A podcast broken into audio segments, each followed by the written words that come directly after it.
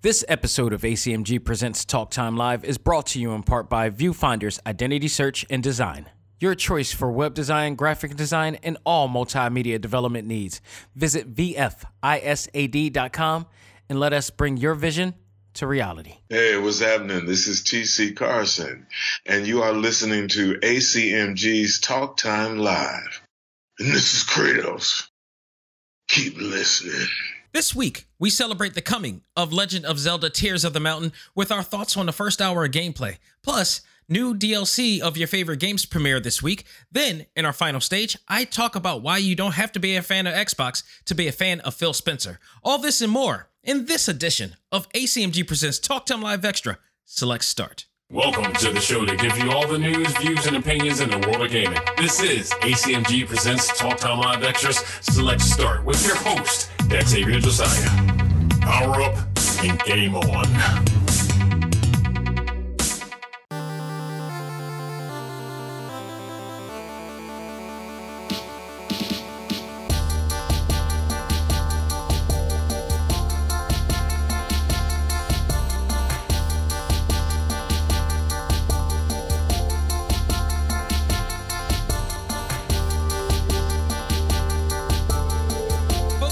Back to another game filled edition of Select Start, the video game podcast for ACMG Presents Talk Time Live. I am your host, Xavier Josiah, and in this episode, this is going to be a special episode. We're not doing reviews this episode. This, in fact, may be the first episode to ever have a final stage segment that is Xbox related. Why? Because we're going to talk about Phil Spencer. Uh, for those who don't know, who are not in the zeitgeist of everything, Phil Spencer is a um, he's a business executive. More notable, he is the CEO of Xbox Game Studio.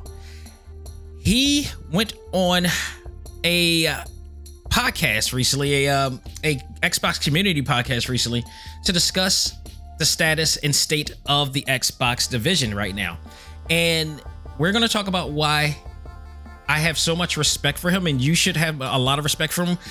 I'm not an Xbox fan. You guys know I have I, I I'm not dogging out Xbox in terms of like it's a crappy system. It is not a crappy system. It is a very solid, hardcore, heavy, you know, game console. It is a great system. It is not the best out there because it doesn't provide a lot of uh, you know AAA games. It doesn't have any games that people want to just jump onto. There's a, a niche fan base for it. So it it tends to drop in terms of placement against you know other companies like Nintendo or Sony or PlayStation to that matter. And recently he addressed this in 40 in a 40 minute interview that he had on this podcast and we're going to talk about why you don't have to be an Xbox fan to not be a fan of him and what we can learn from what he was talking about in this episode. And it's it's it's a lesson that even non-gamers can really learn from this. And something that we desperately all need to do today. So we'll reach when we reach the final stage, we will definitely talk about that. I got to tell you, I'm surprised that I sound as spry as I am. I maybe I'm on just like I just had my chai tea, of course, and I don't know if that is to help me throughout the day because I spent the first hour of the night at 12 midnight playing Legend of Zelda: Tears of the Mountain. It is out today. It is officially out now. If you got it digital, it in the stroke of midnight. Well, not even a stroke of midnight. That's not true because at 202, 1202 last night, I tried to activate this damn thing and, and uh, it didn't unlock. And it gave me the message saying you cannot play the software or downloadable content yet. Please try again later. Restarting your console or entering Nintendo eShop will not affect the ability to get this content. So I'm like, okay, this is going to be a midnight release. I'm just going to wait. It's going to release. It's going to unlock. And in fact, no more than two, three minutes later, it did. And I started playing this game. So let's talk about the first hour only the first hour because I will not give a full review until next week.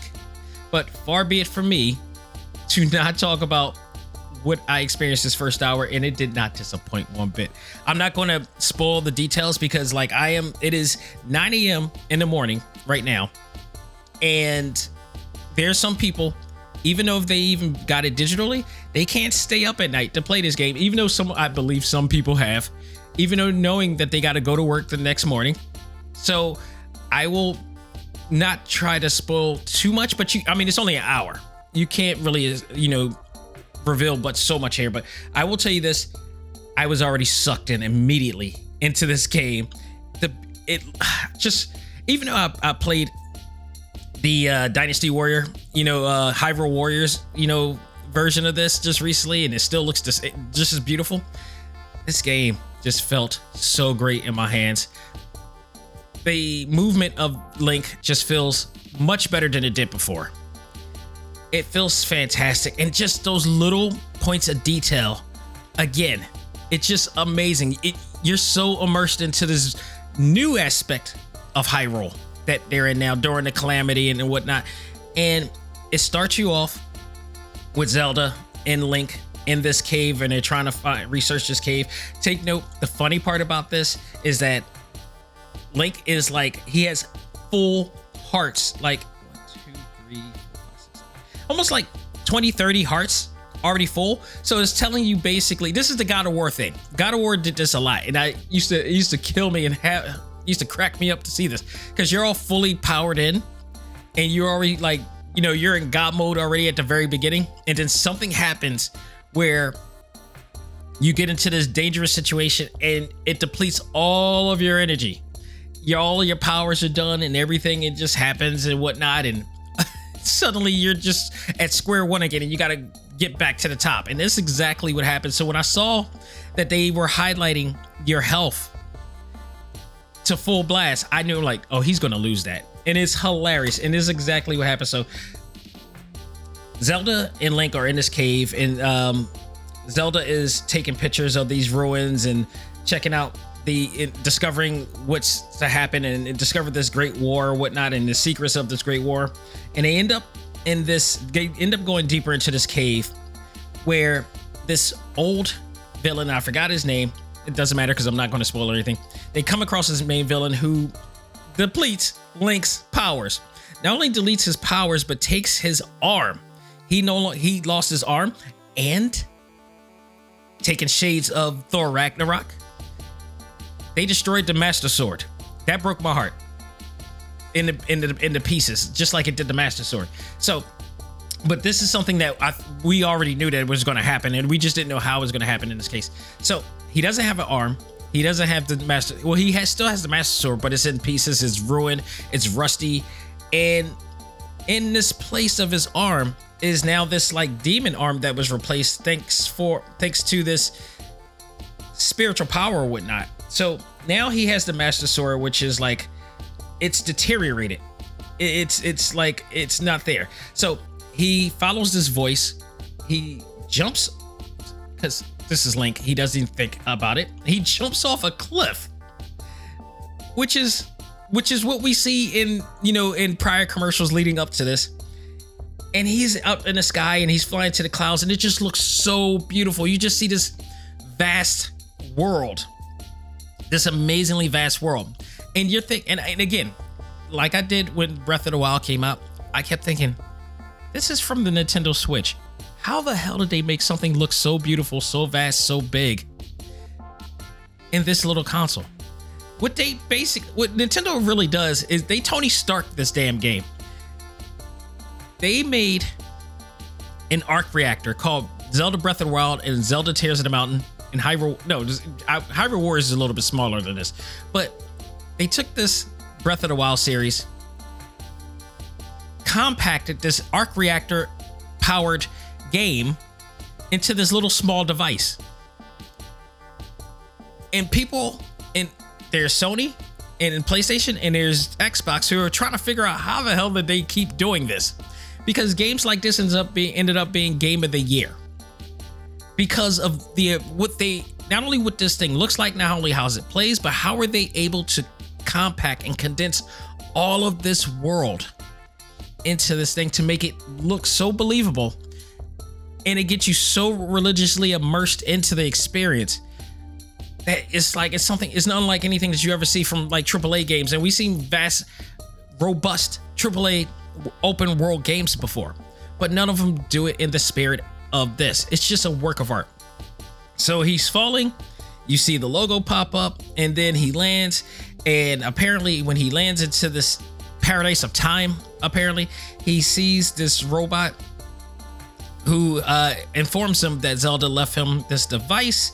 This device is none other than the Purah Pad, which is like a new version of the pad that he had in Breath of the Wild, but now it's shaped to look like a Nintendo Switch, which I thought is awesome. So you are now entering this new realm, this new land, and you have to meet Zelda. You come across the the source of the right arm, which his name is Rauru, and he's telling you that you know he's glad that you survived and he you know you're gonna use this arm to help you know take your advantage and you're starting back from scratch again you don't have the master sword. You don't have any other abilities. If you remember what you did in breath of the wild this is no different. You're going to be doing it now. This is going to be a lot of survival. What i love about this game is the attention to detail much like the first game so far. When i dropped from the sky and dived right into water you come out the water drenched, and you see the water just falling off your body as you're walking away. It's stuff like that that just utterly amazing. This is a work of art. You can never like this is what gamers should be be creating. This is what game developers should be creating, I should say. Not live service games that are going to try to nickel and dime you. They should be playing this.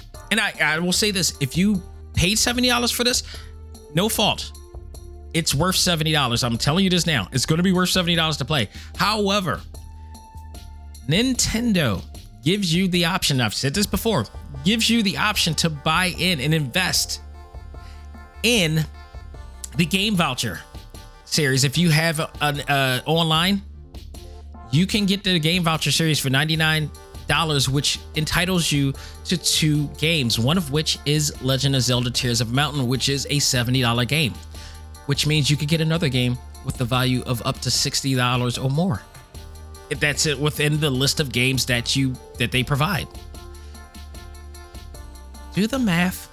That means if you pay $70 for a $99 game, that means you're only paying less than $30 for a second game, which is valued at about $60 within the list of games that they recommend.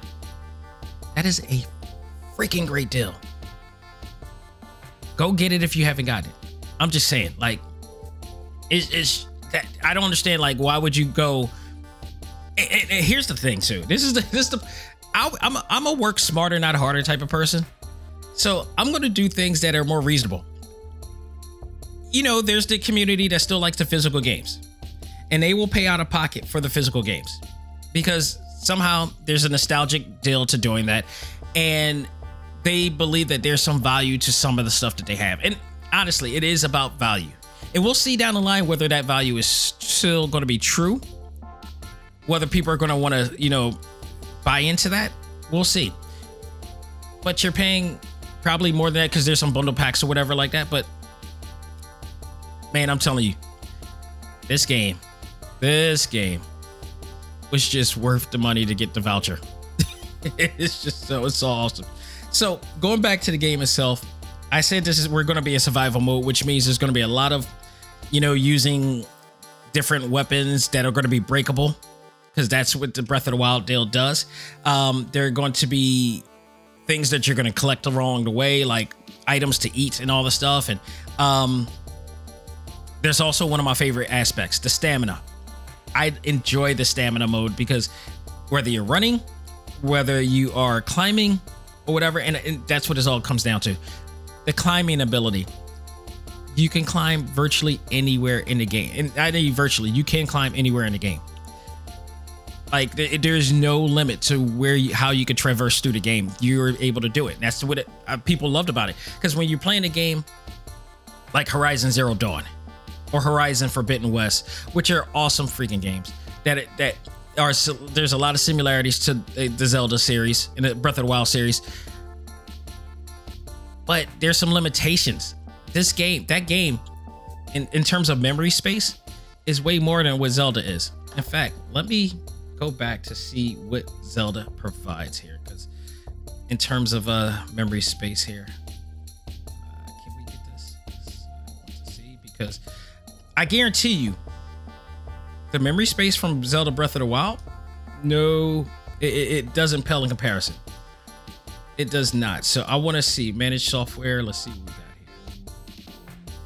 Go back. I'm going into my Nintendo Switch right now. Biggest game it looks like I have so far is Mortal Kombat, which is 32 gigs. Zelda. Zelda Tears of a Mountain is only 16.3 gigs, and this thing has a massive world around it. That's around the same size as Diablo 3. A little bit under Smash Brothers Ultimate. Smash Brothers Ultimate is a gig larger than this, and it's going to provide so much more. And this is insane. And uh, uh, which, by the way, that means that this game is even larger than Breath of the Wild. That just oh my god, this is in, this is incredible. Like Breath of the Wild wasn't this big, and trust me, I, you know, somebody with a, I have a terabyte, you know, SD card in here. You know, I got a lot of games in here stored. I still got 44 gigs left of games to download in here. Um, the fact that it's just bigger than like about seven of the games that I already have in here. It's already is as big as that. Is that's insane. Okay. Um and I know Breath of the Wild, I know Horizon Forbidden West is larger. I know there's a lot of games that I own on a PS5 that is larger. Yet, for some reason, what they're doing with this game is incredible. So, um, I've made it to the first shrine puzzle right now. So I'm, I've, I have to figure that out and get through that. Once I get through that, you know, I'm good to go. But that's where I stopped, and I was like, I had to force myself to go to bed because I know I could spend all night playing this game. And I figured like I'll play it right after this damn episode right now and, and enjoy it from there. So also, my amiibo is on its way to this place right now. It's uh, you know, I got it. I pre-ordered it from Amazon. Again, I'm not going to GameStop and waiting in line and all that stuff. Like, no, I'm I'm not down with that. I'm good. Um, I, you know what? I kind of wonder too. Let me see where the status of this is coming. Uh, where is my amiibo? That should be today. Today. Thank you, Amazon. Oh, I got speaking of Amazon, we got to talk about that too. That that's uh, something I'm going to be bringing up too because there's another lesson that we all need to learn when in terms of buying game accessories on uh, Amazon. And I learned a valuable lesson that I wasn't intending to learn anyway. So, yep, it is out for delivery. Should be here today. Uh, so I'm looking forward to that. And I never got a chance to get a Zelda amiibo during the Breath of the Wild time. I said I was not missing out this time around, and I ended up uh, pre-ordering this one. So I, I will be having my first Zelda um, amiibo here coming soon, which I believe is going to add on to the experience of this as well. So, ah, uh, get ready, people. We're going to have a great, great, and all this is leading up to June. We're leading up to June, which again, Street Fighter Five, I mean six. By God, Street Fighter Six is coming uh, we're gonna be talking about that too because there's another open beta coming as well. And oh my god, this is just this is a great time to be a gamer in 2023. Everything that we went through from 2020 and 2021 and 22, it's all coming back. We're getting that feeling back again. I, I feel it. It's just you know, there's a lot going on in the world, but we need to get that fandom feel back that we had in 2019 and the 2010s period. You know, once you know the 2010s was just so great, and we it, we always we used to always say it was a it's a great time to be a fan, and I believe it still is, and I believe we need to get that back and have all of us enjoy community together. You know, so let's get it popping, people. All right, Let's move on to some other things because this is not the only thing that released this week. We also have some new DLC drops this week, including Marvel Midnight Suns, Bloodstorm. You guys remember I talked about on the uh, Sunday show? We talked about the fact, the unfortunate uh, news that uh, this game will be canceled on the Nintendo uh, Switch, um, which sucks. It really does suck because this is such a great game. But I can see that this is an extremely complex game, and I could possibly see why they felt that they couldn't add this on, even though we got Zelda Tears of the Mountain, which is a extremely robust game. I, you know, I don't understand why some of these uh, developers. I mean, there's some great developers out there, but man, they they expose themselves when they are are able to do things like this, and it's sad that as a consumer or a gamer, but you should be consider yourself as consumer, that we don't see these things. You know, and because of that, because we don't acknowledge things like that, you know, we get games like um MultiVersus that gets nominated and wins awards that they shouldn't win. And it, that that to me tears me up. But Marvel Midnight Suns, regardless of the fact that it's not coming on a Nintendo Switch, it's still one of the best Marvel games to come out in quite some time. Um, that is not Spider-Man, pretty much. This game was awesome from start to finish, and it just seems like every with every update that it get that it gets, that it, it just gets better and it, it, you know they improve on it even more so visually especially like it looks way better than it did when it when it first uh, arrived. You know they they uh, improved on the visual and cosmetics of this game immensely. The character models are always so awesome looking and uh, I, I, really enjoy this game. Then the stories at, at that are awesome great. And this one is no different. Got a chance to play a little bit of bloodstorm uh to you know before the uh takeover of uh, of Zelda, but I love the stories of this game. This one's no different. I end up, you know, investing in the final entry into this season. I don't know if they're going to get a new group of people. If they do, I'll buy in uh, this time because now I know I'm going to be just investing in the PlayStation 5 version if they do come out with another season, I'm fully in on it. I'm going to get the season pass of that one too. Because the great part about this is that they provide so much quality to these DLCs. You're not only getting the characters, but you're getting a story, a side story within these characters, and a replayable side story because you could go and play New Game Plus and do all this all over again. And which I someday I will absolutely do. This game is worth going back to. And in this one, it seems to involve Storm who is having conflict with Sin, um, you know, who's the the uh, Red Skull's daughter, who once again comes in and has some plans for Hydra and whatnot. So now we got the X Men involved with Hydra. Wolverine ends up calling uh, Illyana or Magik to help out Storm, and they go on a journey to stop, you know, Hydra from whatever plans that they're going through. And you know, now we see Storm teaming up with the Midnight Suns to uh, which they're all coming in to help. So it seems like it's an ongoing thing. It's it's Dracula, it's Lilith, which is the main story, but now the after stories involves Dracula or Sin. And in this case, I believe I, I won't spoil what happened with the Morbius story, but um, these seem to be the main part, uh, you know, after stories of those other two. So, um, if you haven't gotten this game, now is the time the entire game is out. I believe the entire first season is out. Um, you know, alongside the main story. This is such a great game, and the car battle system is just so much fun. What One of the best car battle games. I, you know, this goes up with Dragon Ball uh, Heroes World Missions, and of course, my all-time favorite is SNK versus Capcom Card Fighters uh, from the Nintendo Neo Geo Pocket era. Three of my favorite car battle games ever, and uh, I don't see any other ones that I, I would enjoy from that point. But go out your way and get that. It's such an immersed uh, game experience. Highly recommended. SD Gundam Battle Alliance. If you're a Gundam fan, you'll be down with this. I wouldn't recommend this game for everybody. This is not an everybody game. This is clearly for Gundam fans.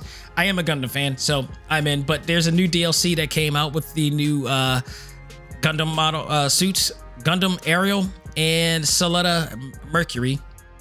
So those are now in addition to everything that should happen. Um, Gundam SD Gundam. I've talked about this. Was it's a fun game for Gundam fans, but not everybody's game. And you know, this DLC, while free, it doesn't really provide much in terms of like storytelling or whatnot. So it's just another addition to the library of Gundam, you know, models that you like. If this is one of your favorite Gundam models from one of the series that you like, then they got it for you here. So it's there. So nothing more to it. It is one of my. It is one of the best Gundam games I've played. I will say this not since the last the best Gundam game I've played prior to this was um the Dynasty Warrior Gundam series. I thought that was a lot of fun and awesome to play. And this is one of the different ways to you know to play the Dynasty Warrior series with that.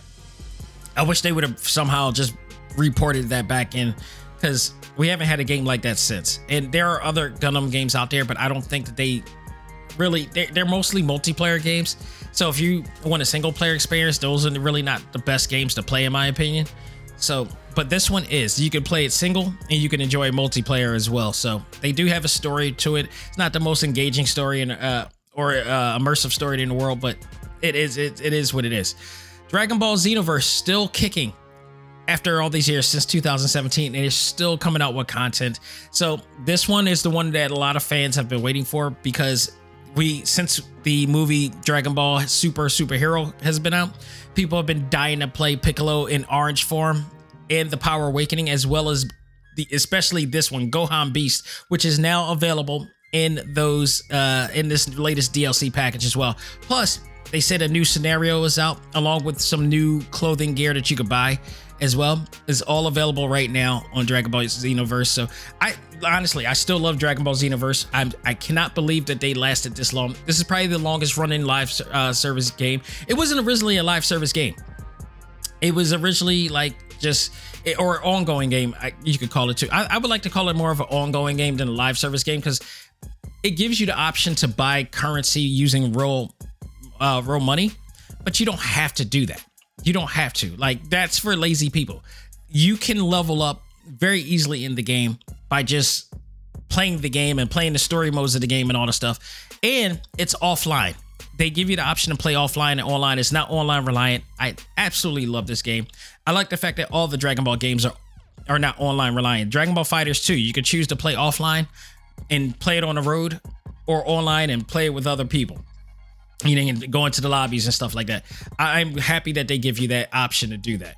So if you're still playing Dragon Ball Xenoverse and there is a community of people that is still religiously play, like they play this, I, I I find it amazing. It's like they remind me of the people who are religiously following the McRib around the world to this day. Since the McRib ever came out, and you have a this was a real thing. I, like if you're a kid growing up in like last few years, this is a thing. McDonald's would come out with this McRib. And people loved the McRib so much back then. And it was good when it first came out. I ain't gonna front. But the McRib was so great that there were group there were McRib groupies. And you think the stuff that, that people doing today was stupid? Yeah, it people stuff that people are doing today is very stupid. But it's not to say that, you know, people weren't doing stupid things back then. People would follow the McRib from county to county. And there was a group of people before there were Facebook groups. There were actually people in the real world that would come together and actually go on the road to follow where the McRib will be next. It, like, like these people who I'm pretty sure have day jobs or whatever like that. At least I think they do because they need the money. They got to get the money somewhere. They would go from state to state just to eat the McRib. That is a real thing. That was a real freaking thing before social media, people. you know, what can you say? But eh, you know, lo and behold, there's still people that are playing Xenoverse. There were a lot of people that were still faithfully playing Marvel uh, Avengers. There were some deniers that Marvel Avengers was not a great game, or there were some people who just played it and wondered why were people complaining about it because you weren't there for the first time. But you know, there's some faith, there's some faith-based um, gamers out there to say the least. And to Bandai Namco's credit, they do provide some really awesome things for this. And is you know they Xenoverse has a lot to it. Like there's a lot to play in Xenoverse. I just it's time to to put it to rest. And after this, they they really need to put it to rest, and especially because you know the new Dragon Ball fighting game will be coming out soon, um, and it's in the works. So I hopefully this means that this is the means the means to the end, and um, we can move on from there. But the new scenario, I will say, this new scenario is based on the movie, so it may be worth going jumping back in to check that out whenever you can as well. So I mentioned Street Fighter Six, and there is a new open beta coming May 19th to May 21st. So it's the weekend of it's next weekend. Also the weekend that Fast X comes out or Fast 10 or whatever like that comes out. So um, you'll have a time to get back in and jump in to check out eight new characters in various ways to play online. if you already be if you already uh, approved to play the beta before, you will be approved to do it again. They will, ha- you know, if you didn't, you'll have to apply to get in uh, to do the beta this time around. But um, the only reason why I'm going to jump back in because I already got the demo and I already got what I want to play, and that's the uh, world, uh, the world tour mode, which I absolutely love. I almost cursed right now because I love that so much. But um, oh my god, damn it to hell. But I want to check out what eight characters that you're going to be able to play and uh, enjoy that as well. So I'm looking forward to checking that out. But uh, it's coming. It, we how many more days we got? Because it's coming June second. We got one, two, less than a little over two and a half weeks before the premiere of uh of Street Fighter Six, and that's it. We're we're just it's no turning back at this point. This is going to be an awesome, awesome, awesome year of uh, great things going on in our favorite fandoms, folks. So stay tuned for that. And uh, if you want to register, go onto their website right now. Go and get the uh, your make sure you have your Capcom ID registered as well in, and uh, see if you get uh, approved. Check it out. It's a great experience. All right. I also mentioned, and this will be the last thing I'll talk about before we jump into our final stage. I mentioned Amazon and I mentioned game accessories. Okay. Decided to buy a new DualSense controller. You know, a different one to, you know, because here's the thing I have a DualSense controller. I have two already, you know, the normal white ones. However, one of them I use for my iPad to play because every once in a while I like to use the um, the remote play, and I like to watch TV while you know playing on the iPad, and it works beautifully that way. Um, especially if you have a really strong bandwidth. Problem came when I ordered this new one. I got I, I went and brought a black one this time because I wanted to contrast it. I wanted to, you know, make sure I know which one is which this time because I always have a problem figuring out which one is which. Is like, will I label it or I, I better yeah, I'll just buy a new controller, one that with a different color this time as my main. So I decided to buy one. I brought a black one. I went online, noticed this one was like less than the normal price. I figured it was on sale maybe because of the color or whatever like that. I bought it. It got here. And the minute I opened up the Amazon box, I noticed that this looked like they was tampered with a little bit. And lo and behold, I started, I uh, registered it into the PS5, played it, and noticed immediately a lot of major drifting issues with this controller. I'm like, why? This is this is this is really not right. So I played WWE 2K23 with it, and you know, because you got to use the analog sticks to do certain maneuvers and certain moves and whatnot. And the major drifting issues with this. It was not doing what I was commanding, you know, the commands I was doing, I was requesting to do on the controller. And it took me a while. I'm like, all right, maybe if I just reset it, maybe if I just reboot it, delete, the, you know, registry and re-registered it. No, still doing it. So I came to the point that I was like, you know what, I'm just gonna have to return this. This there's some issues with this. This is some major issues. So I went on the Amazon chat. Two things I'm gonna say. Amazon's customer service is really solid and stellar. I have I've returned things before and had no issues. It is one of the most smoothest processes. And this is somebody who worked for retail for over like seven years prior to working in corporate for 10 years. It's some of the most stellar and solid. Say what you will about Jeff Bezos. At some point, you got to understand why the dude has earned the money that he does. Whatever he does with his money and whatever he does is a whole thing. But, and the way he does his business is a whole other thing. But the service that he provides, that Amazon provides, is some of the best I've ever seen. I mean, I did the chat. I did. I did chat. I didn't decide to do calls. Even if if I did calls, it still would have came out the same way, and and, and the service would have been just as great because I've spoke to people before, and they helped me out greatly, and the and the transaction was the process and the transaction was just as great. But lo and behold, the ch- the guy I was chatting with, or the person I was chatting with, you know, informed me like because I told him like there was major there was major drifting issues. I noticed that the box was tampered with. I my thoughts, my theory was that maybe somebody opened the box, played it, and then put it back in.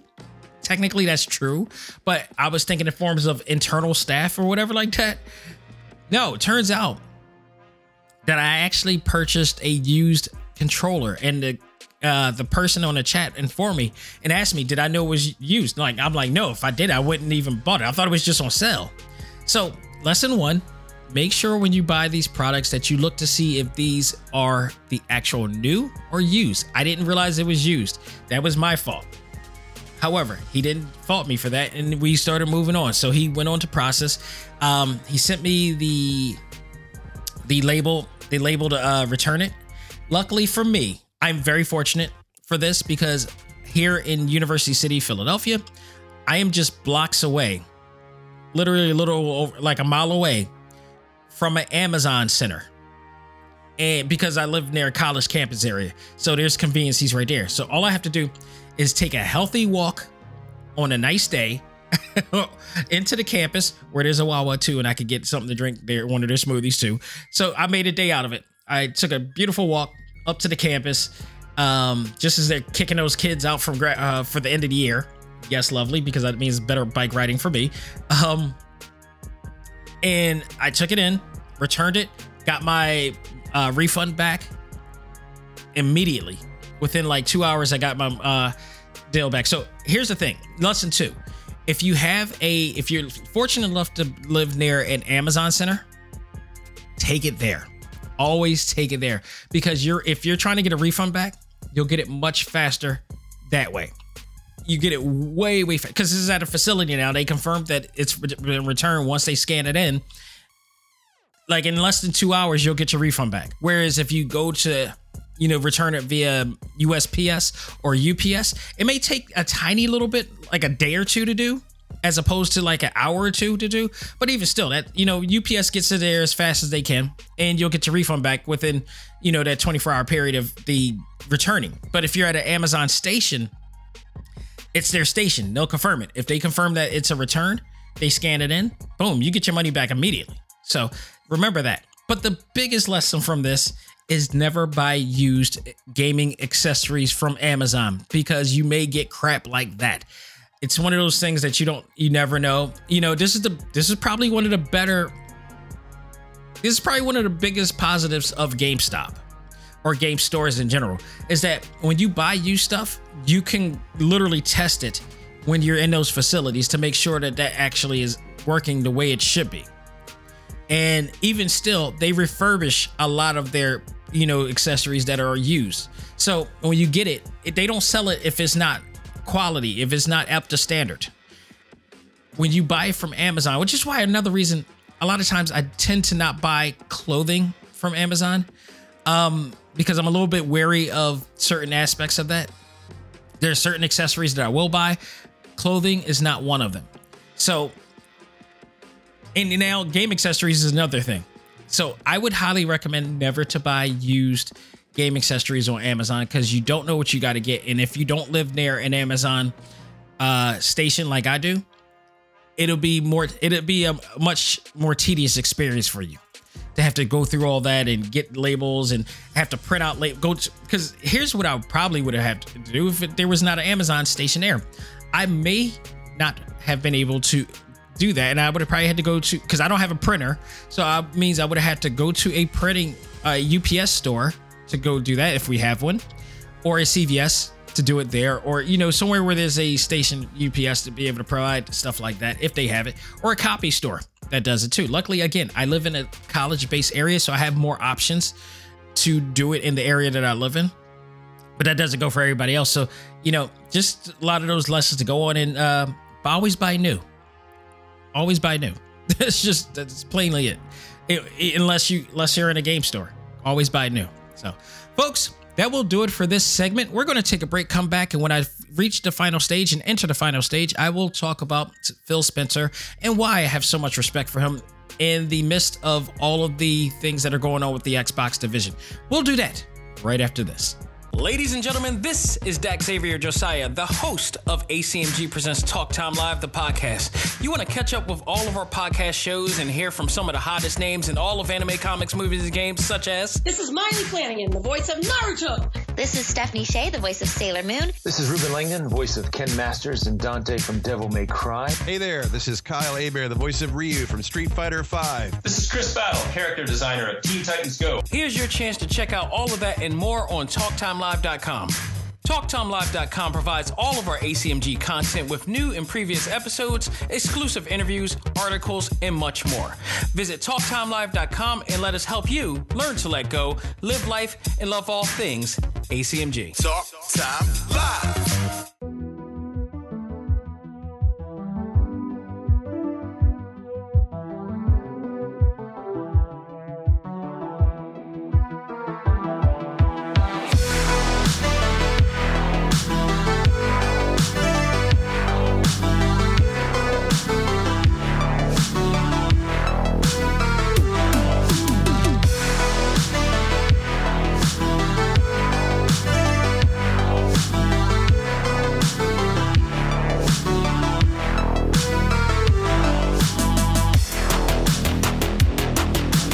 You have entered the final stage of this program, and I'm here to talk about something I never thought I would actually talk about.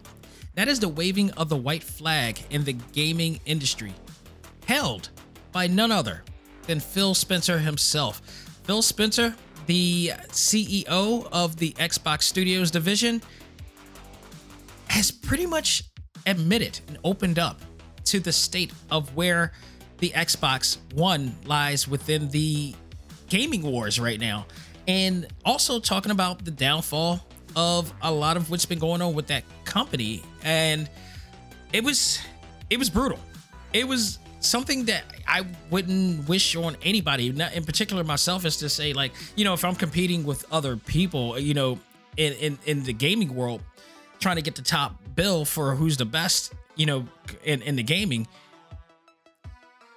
it's hard to be the, the you know be live or anywhere on social media with thousands upon thousands of people and fans of yours to say that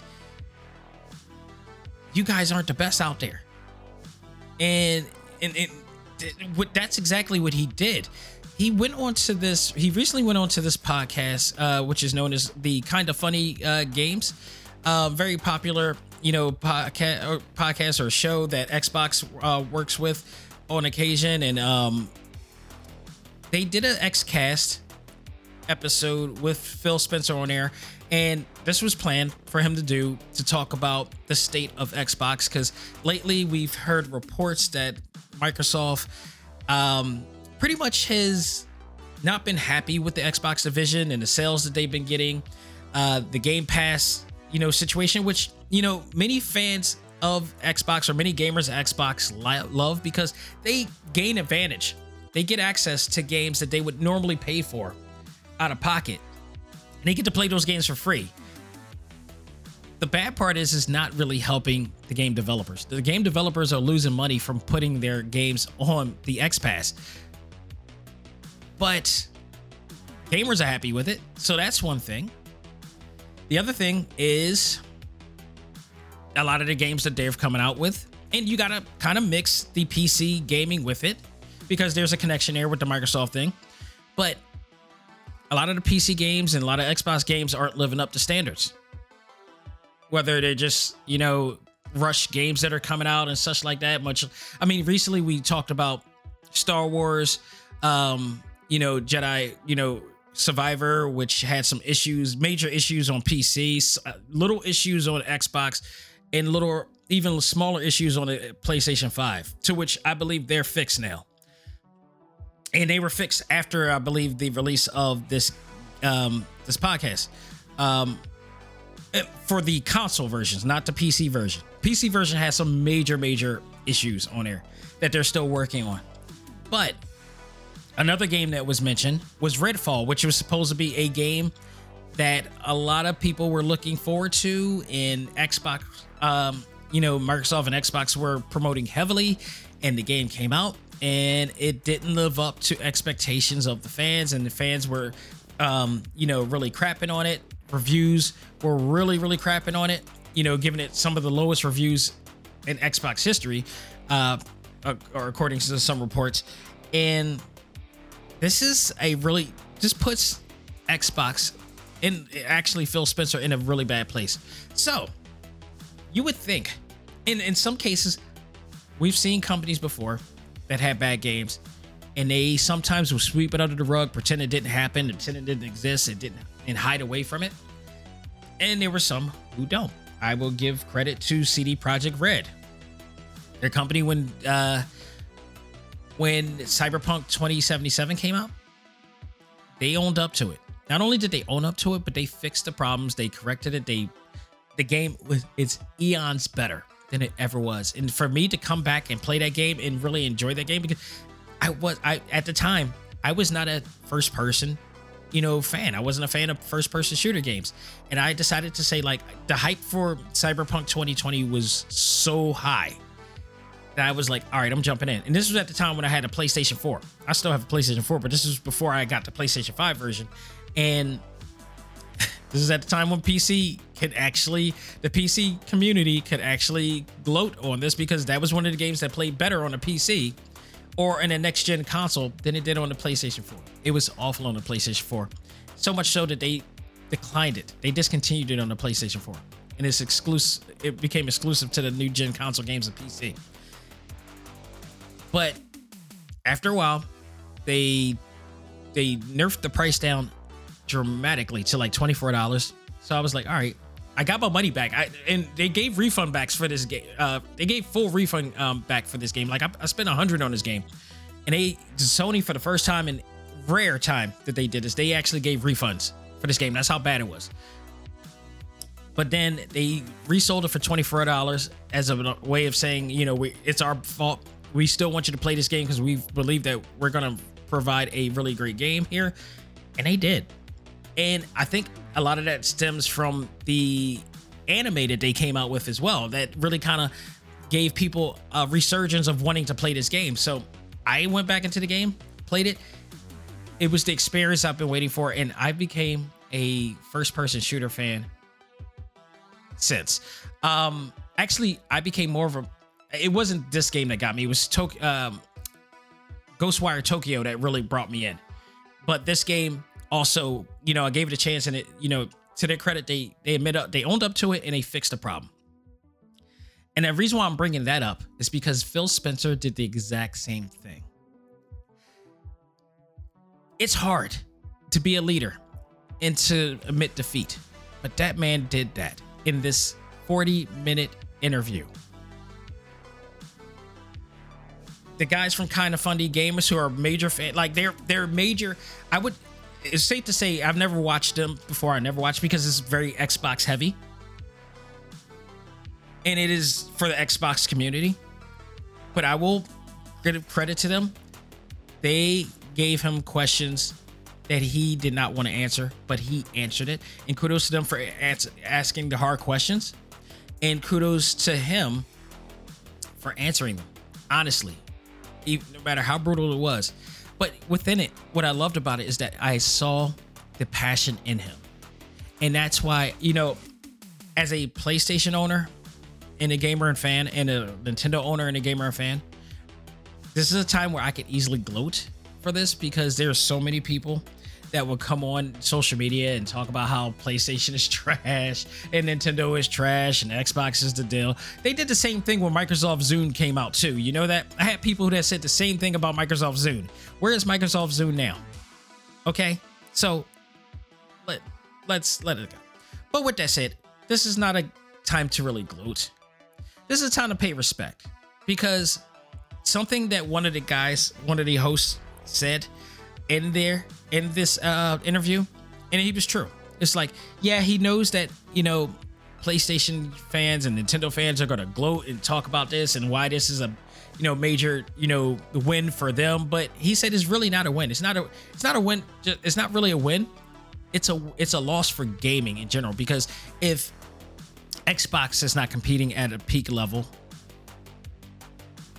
it's not good for gaming the gaming industry. Because now when you try to come out with these first party AAA games, people are going to be hesitant to want to come out with this and see if it's worth investing in.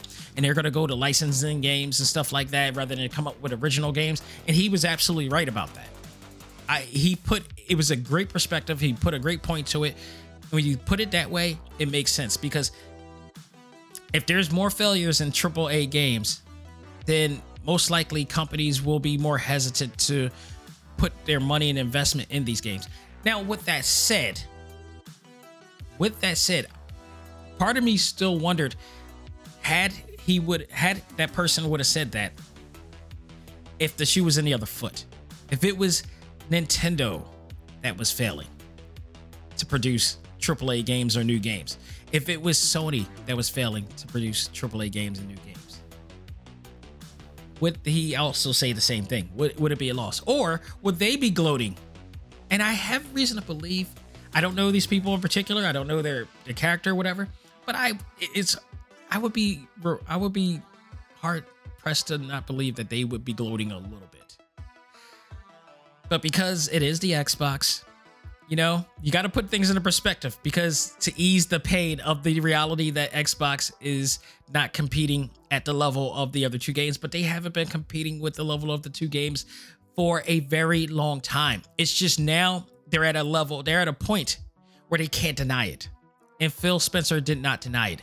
And one of the most things, one of the, this is a exact statement in quote from Phil Spencer, and you can watch it it is episode 137 of Phil Spen- of the Phil Spencer interview in Redfall reviews in the Activision deal, which is something that's another thing that is um, an issue with Xbox is that the Activision deal was put on hold because they were considering it monopolization of some sort or whatever like that. So they couldn't get the Activision deal completely. So they lost out on that.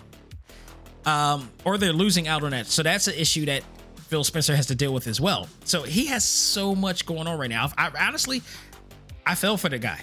I fell for the position that he's in right now.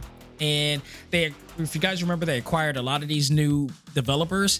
And one of the things that he said, the reason why it didn't turn out the way that they did, because they didn't fully what they acquired these guys to do what they wanted them to do. They didn't. He didn't want to. He didn't exactly want them to fall in suit fall suit to what um what the fans want. They wanted them to create what they did best and not just do what you know that you know Xbox wanted them to do per se. Um said it in that stretch. But but in doing so, they didn't try to they didn't take time to help them structure it in the way implementing the elements that made Xbox exclusivity games or Xbox AAA games so great. So they brought him in, let them. It's from what it sounds like. They he, they brought him in, let them do what they do, but didn't give them the tools, uh, all the tools needed to make the quality games that would make Xbox great. And that was one of the things that he kind of owned up to in this interview. The other thing that he owned up to, and this is a direct statement here. And he said, This right here, I, I can't even imagine, I can't even fathom being an Xbox fan, especially one who kind of boasts on, on social media and gloats. This is I, I, I couldn't I couldn't even believe that this happened because in one year, the PC community and the Xbox community are humbled. These are two communities that would always boast about how superior they are compared to other consoles and how superior they are compared to other companies in one year, we will remember 2023 for being the year that both the PC community and Xbox community are humbled. And it, no matter what you say in 2024, 5, 6, 7, 8, during this current generation of gaming, no matter what people say online, and God forbid if you don't know about what's going on in the Xbox community, you're on an Xbox and you're still gloating out there, please, if you're doing it still, stop it now. Because the the comeback is going to be somebody throwing up the link to this pay, to this uh, interview with Phil Spencer and listening to the following quote, such as, "I know this will upset tons of people in the Xbox community," quote unquote. I'm gonna repeat that. I know this will upset a ton of people, he said. But it just it's just the truth of the matter when your third place in the console marketplace, and the two and the top two players are as strong as they are. I'm gonna read that one more time. If you're an Xbox fan that didn't comprehend what the hell he just said, I know this will upset a ton of people, but it's just the truth of the matter when you're third place in the console war, market in the console marketplace, and the top two players are as strong as they are. He talked about the fact that Xbox One is not competing with Nintendo Switch and the Sony PlayStation 5. That they are third place. And guess what? That's something that a lot of people already knew from the jump. If you ever looked at an E3 showcase, if you ever watched, if you monitored and followed E3 through over the years, you always knew PlayStation was the marquee event. PlayStation was the PlayStation. I say this, I said this before. PlayStation and Sony is to E3 as Marvel Studios are to San Diego Comic Con. Meaning, when people go to E3 events and when people go to San Diego Comic Con, they're there to see Marvel and PlayStation because Marvel and PlayStation always provide the epic announcements. They don't. They you get what you paid for. You, it's worth the price of admission, and you know some epic things are coming within a year that are gonna take your money gratefully and gracefully, I might add. And then there's Xbox that just has their own niche of brand of games that a niche amount of people like. These niche amount of people are in their own bubble, and within that bubble, they believe that you know the world looks mighty good to them, and whatever it is they think they see becomes a tootsie roll, or an Xbox in this case.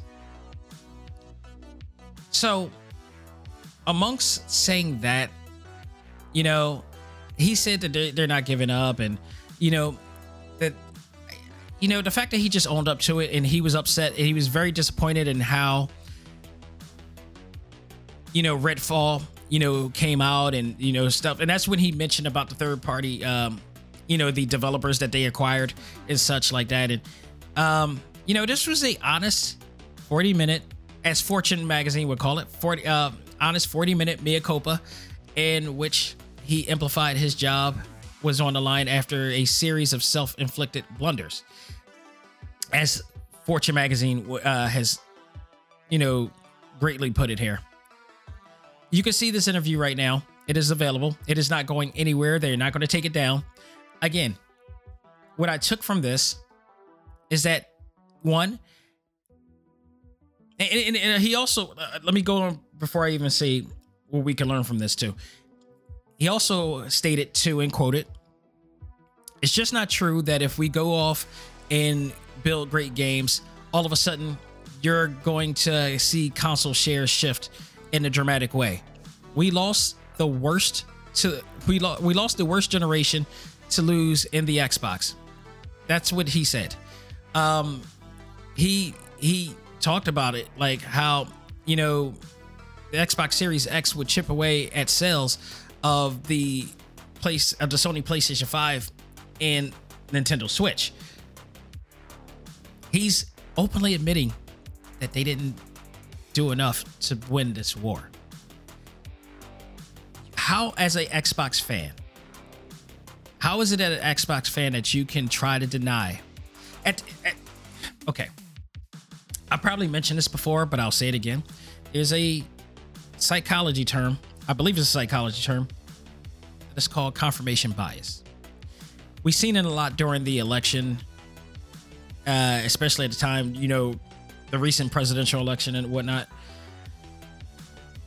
And it doesn't just go from the election; it goes in general. Confirmation bias, a good, a good example of this. If you watch the Daily Show and watch Jordan Klepper do his segments, you know exactly what this is. Basically, confirmation bias, I'll give an example, is when somebody goes online and says Xbox is superior and PC is superior no matter what. For whatever reason they believe it is. but you find you show proof as to why it's not. And then you show this you show articles about, you know, like multiple games on the PC is not living up to standards and there's a lot of issues, crash bugs, glitches, whatnot.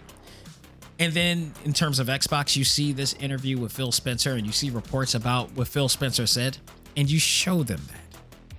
And you have the evidence clear, factual evidence in front of their face, showing them that what they believe, it, it shows contrary to what they believe. And it's factual. You can't get any more factual than the man himself saying it out of his mouth that they are third place that they did not live up to expectations, that they can't compete with the Xbox, I mean, with the PlayStation 5 or the um, Nintendo Switch. But you, after seeing this, still denies it, still tries to ref- deflect from it. That is conf- that is what you call confirmation bias. We find we find confirmation and proof of what you're claiming, in contrast to what you're claiming. In other words, and you're still denying it even though it's right in front of your face. That is confirmation bias, people. Learn that. If you sit there after Phil Spencer, the CEO of the of Xbox in that division, if you sit there and still try to claim that this is still superior to the PlayStation, when the very when the CEO of this company waved the proverbial white flag. Again, if you don't if you own an Xbox but don't know who Phil Spencer is at this point, why are you on Xbox? It's like Phil Spencer again is a business executive and the CEO of Xbox Game Studios. He's head of the X, Xbox brand. And he openly admitted they weren't competing after years of battling and competing with PlayStation and Nintendo. Even though Nintendo doesn't doesn't compete with any of these consoles, they are not in the they're they're they're not in war with them. Those two companies are in war with Nintendo. Nintendo has been around for over 130 years. They are not in competition. Okay? If you can't if you can't admit if the CEO can stand up and openly admit defeat, there's no reason why anybody else can. And that's the reason why I commend him. And that's the reason why I'm a fan of him. Because it takes a lot. And that's why I hope I am rooting for Xbox and I'm rooting for Phil Spencer to get through this and make Xbox the game console that that fans want and deserve. Because you need a man and a leader like that on your side. Because if he's able to openly admit, and it's hard to openly admit, especially in the corporate world, corporate, let me tell you, after working in corporate for so long, corporations do not like to admit defeat. It is customary to not admit defeat, even though it is there. They'll work their way around it.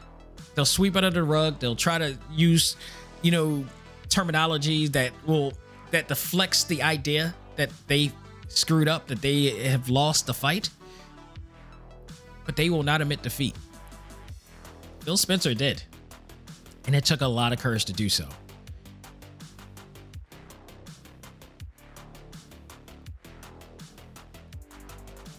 two, let me see, 267 views in eight days of this episode. I don't know how many people have watched it fully because you know it's this is, this is um this is YouTube, so all you need is a few seconds to watch something for it to do. But I got a feeling that these 267 views are more organically watched thoroughly than most. Because you can't this is something this is a must watch type of interview when somebody admits defeat when somebody of his stature admits defeat against two powerhouses two other powerhouses i would say you got to watch it. And i watched every minute of this interview. And i when i left it i had nothing but respect for phil spencer after this. You know how many of us don't admit when we're wrong about something in this world? Let's take more of a lesson of the lesson here is not to focus on the, the failures of the Xbox and the failures of Phil Spencer. Let's look at this as a positive of he owns up to it. And if he owns up to it, I, I got high hopes that they're gonna bring Xbox back into into something that people will love in that community. That's something worthwhile to be proud of doing. And in order usually for people to do that, they need to admit their wrongs, admit their faults. I always say this on this show or any show. You only lose when you don't know how you lost. Phil Spencer knows how knew how he lost. And now with that information, with that data, with that fact, he can turn it around to know what to do. There is no problem with failing or being at fault. It's only a problem when you don't own up to it. And to have Phil Spencer and, and do so passionately because he did it when you listen to him, when you watch that segment and you look at his face, he's upset. He's genuinely upset.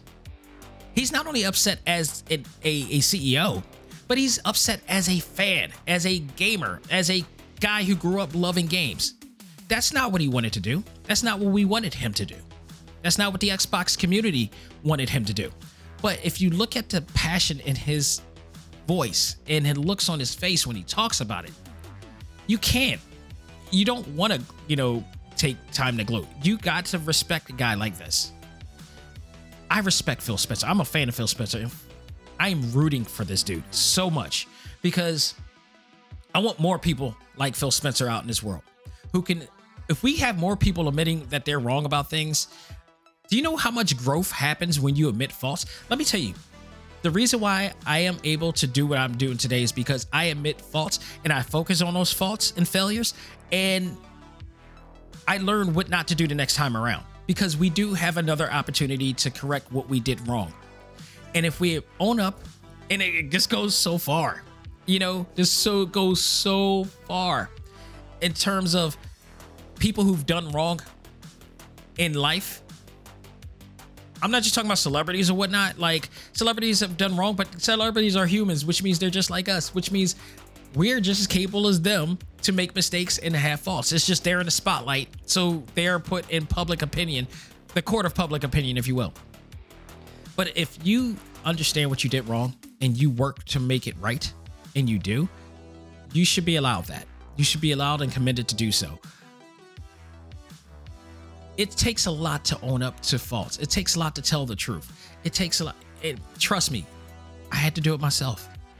You know what's funny? I, you know how I did that? I read the Tao of Jeet Kune Do, which is Bruce Lee's infamous um, book that he wrote, which talks, which uh, teaches you some of his uh, martial arts skills, but it also provides a lot of philosophical uh, theories and thoughts of how to live life, you know, in a Taoist sense. But one of the things that always imprinted in my head was that he has this little, uh, you know, um, philo- philosophical deal that focuses on truth, how to embrace the truth, how to seek truth, how to overcome truth, and how to acknowledge truth to become truth. And a lot of that stems from admitting fault. Because if you failed and you deny why you failed, then you will never win. You will never succeed in how to overcome that failure. I just had this conversation. There's somebody I am not naming names that is in um, the ACMG Facebook group who every time I talk to this person, they see what I do and they see what opportunities I get based on the quality of work that I provide on this podcast, on the ACMG brand, on and whatever. They see what I do, they want to do what I do, but they don't put in the effort of what they do. These are just this this person is just one of those people who just wants to.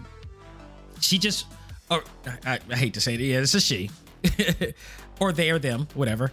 Um, they want to provide. They they want instant gratification without providing the quality needed to get that gratification. You have to provide quality in what you do. And if you don't do it, you need to find out why did you do it. See who is getting those qualifications and acquisitions and look and compare them to what you're doing. That's how I did it. I looked at you know things that I you know elements that I was inspired by and tried to live up to that And when I did, that's when I get noticed. That's when I provided the the information, the the, the opportunities, if you will, the you know working networks that I do because I had to learn. It took years to do. It's not something that's going to be instant. And this person, she wants it to be instant. She wants like it, she doesn't want to put in total work, and that's not how they work. You want to be accepted by major you know companies and be acknowledged by people in the, in the zeitgeist and you know be noticed in people in the elements that you which you want to be focused on you had to provide the quality i tell this to my clients all the time all of my clients who i you know do brand management and create their brands for it's not just about having the quality brand but you got to put in the work as well so it's a two part system if you do great work you got to have a brand that equals that equals the equivalency of that work my wife is a great example of this. My wife has her own business. She does really well in pet care, uh, in pet care, and now dog training. And I provided her with the branding that met that quality, that helped her stand out from the rest. When you have those two parts working together, you create something special and something that is more memorable for people. And if you don't understand that, then maybe you need to take time to do so. And it sometimes it takes years. Sometimes it takes years of schooling. Sometimes it takes years of you know studying and understanding and you know asking people and reaching out to people whatnot. But it does. But if you don't own up to that and understand why you didn't, you will not do it. Phil Spencer does that. That is why he is in the position that he is in. And with that said, I hope because I owned an Xbox before, and this is why I say like Xbox is not crap. Xbox just does not provide games that everybody can play. But the games that they do or did are great, are quality, are solid, at least up to this point. It is something they still got legs to stand on. I would slightly uh, disagree to say that, like, you know, he when he said having coming out with a quality game doesn't help. It does. It really does.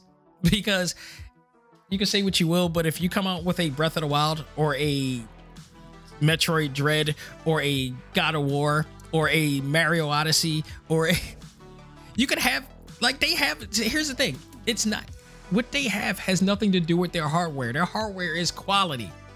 It's the selection of games that they have. And yes, if you have one game that just happens to be an awesome game that brings all the boys and girls to the yard or they are them to the yard, they will come. Literally, the Field of Dreams saying, if however it's said, if they build it, if you build it or they build it, they will come. I know my man Boris Aguilar knows the exact quote to that, but you know, this, this the saying that normally people believe that is called, said is if you build it, they will come. It is. It is. I, I I totally believe that because if Nintendo didn't have Zelda, if Nintendo didn't have Mario or Metroid, what else? I mean, it would just be a normal generic series that they would be in the same position as Xbox. If PlayStation didn't have Spider-Man and Uncharted and and and um God of War and Horizon Forbidden West, it'd be in the same position as Xbox. It's not the hardware. It's the selection of games, followed by the hardware and the fact that yes, your game needs to be solid. You, you need to have these AAA quality games that we all expect. Like from the minute that we get into these games, that there is no issues with these games. You can't say that these games it's not about the games when again, when I played God of War from start to finish, no issues. Horizon Forbidden West, no issues. Spider Man and Spider Man Miles Morales, no issues. Zelda Breath of the Wild, no issues. Zelda Hyrule Warriors, uh, Calamity, Age of Calamity, no issues. And it, I, I, I would, I only played an hour of this, but I got a feeling I won't have a problem with Tears in the Mountain either. So I would tend to disagree. That and for God's sakes, I would be remiss if I didn't ask Final Fantasy 7 or 16 or 11 or 10 or 9 you know i would be i would be remiss if i didn't mention those games hell we can throw in uh, Street Fighter 4 and 5 too. Without those games, what up, you know? It would just be in the same position as Xbox. But with that said, thank you, Phil Spencer, for being so open, so being so honest, for being so brave. Was probably one of the bravest things I've seen this year in the world of gaming. I want us as gamers, as fans, as humans to look at what he did and root for this man. If you're whether you're a PlayStation owner, you're um Nintendo owner, or an Xbox owner, look at what he did. Learn from him. Be inspired what he did and root for him that this company will come back on 2024 and beyond to the grace to, you know, give an experience that not only Xbox fans, core fans can love, but everybody can, but also just make quality games again because he is a fan at heart. And you want people like him, honest people like him in the deal. Like he didn't have to come on anywhere to say what he said and did what he did, but he did. He was open and honest about it. All we could do right now is root for them in the Xbox community, but like um like if you're Xbox dude, just learn from this. We all need to be humble like him. And, and kudos to him, and I wish them all the best from there. So, folks, that will do it for this edition of Select Start. I hope you guys enjoyed it. Like I've been saying all through this episode, I immediately after this, if you're just now listening I'm probably knee deep in uh, Tears of a Mountain right now. And I will give you a full review of that. And we'll talk about that all next week, as well as whatever's coming in there soon um, for that deal. But um, also, I am happy to announce, I just announced this yesterday, that I will be bringing Talk Time Live back to New York in October because I will be going to New York Comic Con. I just got the press approval and I should be expecting that coming down the line. Um, thank you again to ReedPop for accepting me once again. so I'll be going once again, and I'm bringing some really awesome camera gear this time with me. I can't wait to test that new that new my new baby out. So I will be uh bringing there coming in and probably uh, I just told uh Boris on from uh Sunday night's main event and congr- first of all, congratulations to him too. He's now the new host of Sunday Night's Main Event. I should add that. Uh, go to check him out on T- uh, TSN Radio.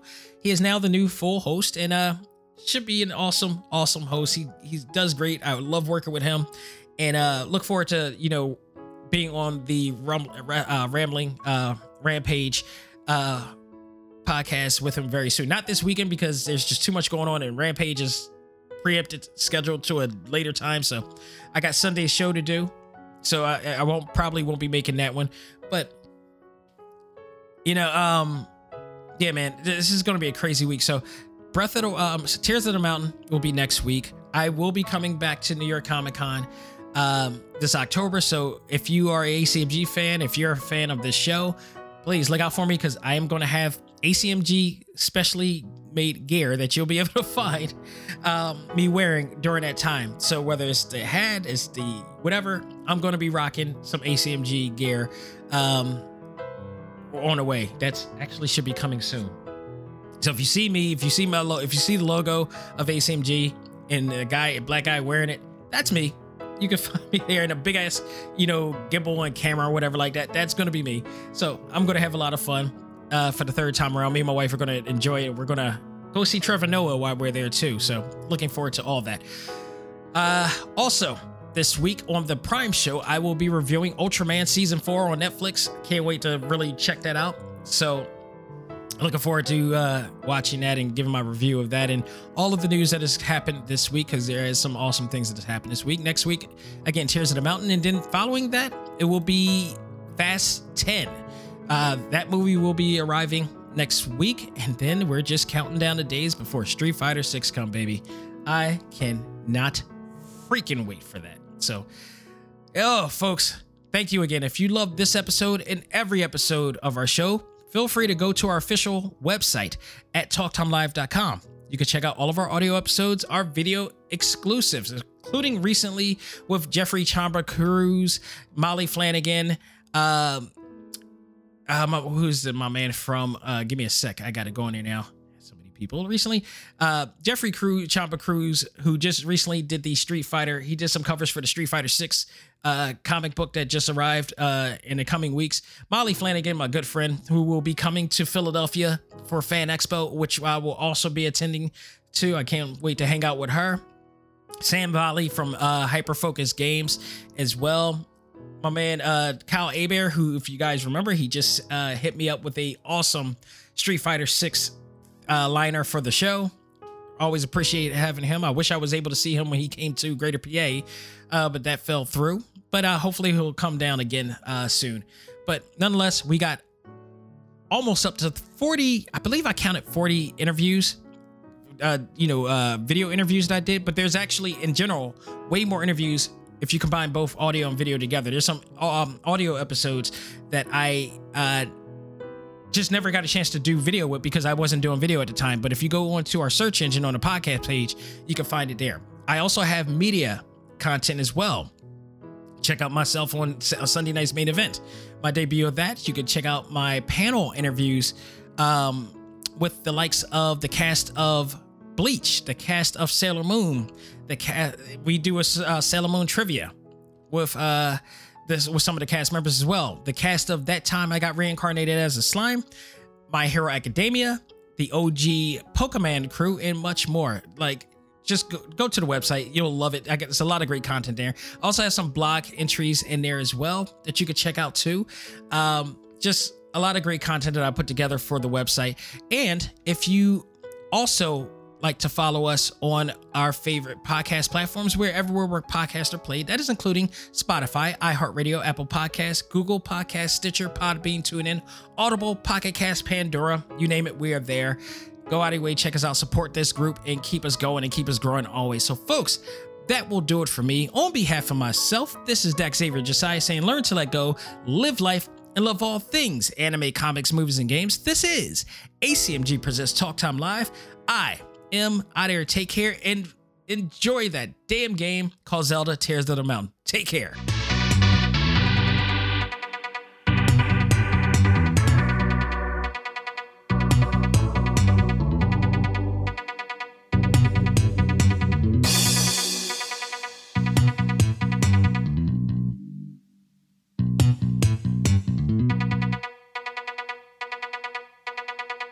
Music for this episode is provided by GameChops. Check out these great chip tune tracks and more at music.gamechops.com.